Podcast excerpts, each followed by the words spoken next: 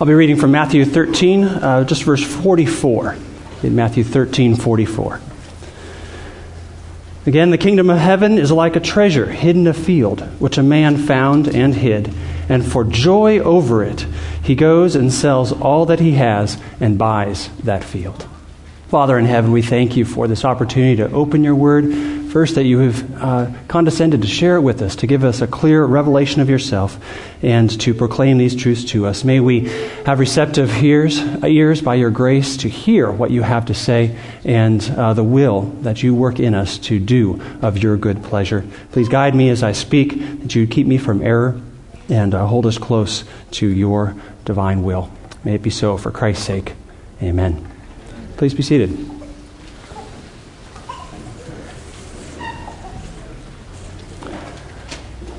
Uh, thank you for the opportunity to come and open God's Word with you today. We've enjoyed very much being here this week and seeing so many friendly and familiar faces. Uh, but as we turn to the text today, um, it's, I think, a, it's a complicated text. I could spend uh, easily a full sermon, a Phil Kayser length sermon, at that, uh, with each detail. Um, and I actually, in writing this out, originally went through each detail very quickly. But rather doing a cursory look at the whole passage and all you know, 12 facets of it, I want to dwell just on one or two key parts. And it's the treasure hidden part. there's a lot of questions here the fact that he hides it and his joy and uh, what he sells and all these other things. But I want to focus on the treasure that is hidden. First of all, that idea of treasure. Um, there's a lot of valuables out there in the world. I mean, the media campaigns press upon us. This is important. You want this. You're waiting for the next thing to come out. Uh, you want this desire, this hope. But what is our treasure? What is it we really fix our hope on uh, minute by minute, day by day? And it's not that we ignore all that other stuff of getting food for our families only to look, you know, pie in the sky. But where is our focus? This treasure, and then how does focusing on that treasure relate to the rest of our lives? So, as we see here, the kingdom of heaven is like a treasure. Uh, it's not common. Uh, it is uh, today freely proclaimed to all, and all, not quite all, uh, we don't dismiss it, but many do. But to us who it has been revealed, and that's the next part, focusing on the hidden part, we see it and we value it. And if we really value it, we will cling to it. We will forsake all else and hold on to it because of its vast value. We will not be distracted by these other things. Uh, not the other, many other things are inherently evil. Um, you know, uh, God gave drink, and it's a good thing, a cup of blessing. Uh, to abuse it in drunkenness is bad, and there's countless other examples we could uh, bring in there. So these other things I'm not supposing are evil, but they are not to be a distraction from the kingdom that God is building through us, proclaiming the hope of the gospel in Christ because there is no other name under heaven by which men are saved.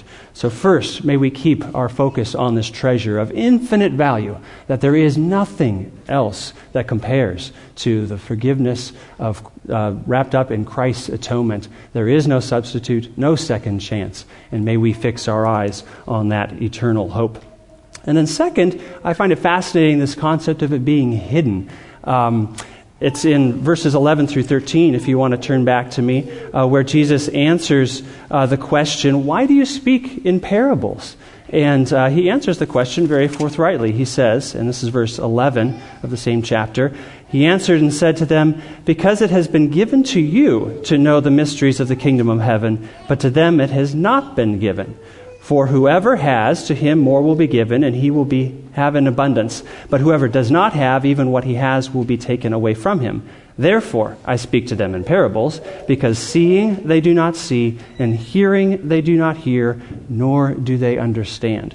So I will insert us in the you of verse 11, being Christians, part of uh, God's kingdom. Uh, he's speaking to us. He speaks to us in parables. We have been given the eyes to see and the ears to hear this. There's many people that haven't. Um, while in Christ's day, it was a much more limited audience, and uh, with the proclamation of the gospel going to the ends of the earth, as we read through uh, the history of Acts, it is a much broader and more dispersed image or message, but yet it still is hidden. Those who do not have eyes to see, who have the veil of darkness uh, covering their vision, they don't see. those who still have their ears stopped uh, by the lusts of the world and the, the cares of, of the dark one, uh, they do not hear. But yet, it's by God's grace. And I pray it's true for all, uh, each one of us here. We do hear, uh, we do see.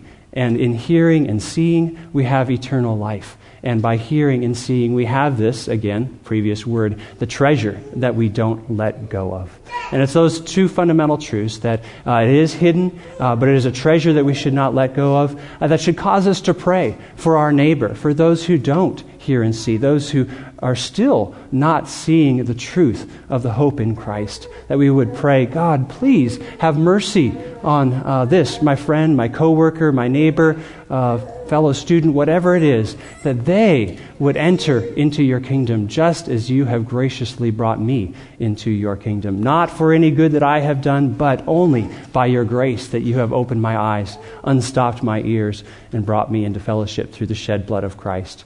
And then. Um, well, I can't resist uh, touching on the fact that this man goes and, and, hides it. And, and for joy, he sells everything he has. May we have that same abundant joy, the joy of this worship that uh, Pastor Kayser is leading us in. And that joy, that joy would be seen on our faces. That uh, the neighbor who, who can't see the hope of the gospel is blinded to their own sin, at least would see the smile on our face and would wonder, what's different about this guy? What is his hope? Where does that come from? I want the same thing.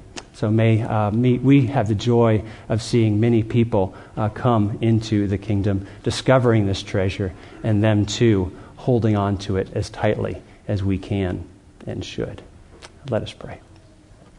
Father in heaven, what a privilege it is to be part of your kingdom, to have seen this treasure, to grasp onto it, to not let it go. I pray that you would uh, fix this hope in each one of us here, that we would not be distracted, and by being of single purpose for this valuable, this infinitely valuable treasure that you have shown us, that we would live lives in every single facet our studies, our labors, our ministry to our brothers and sisters, our children, to our parents. Uh, that in all of these ministries, in uh, transforming this world for the sake of Christ, we would uh, glorify you uh, showing the power of your grace present in us by the giving of the Spirit. May it be so in Christ's name. Amen.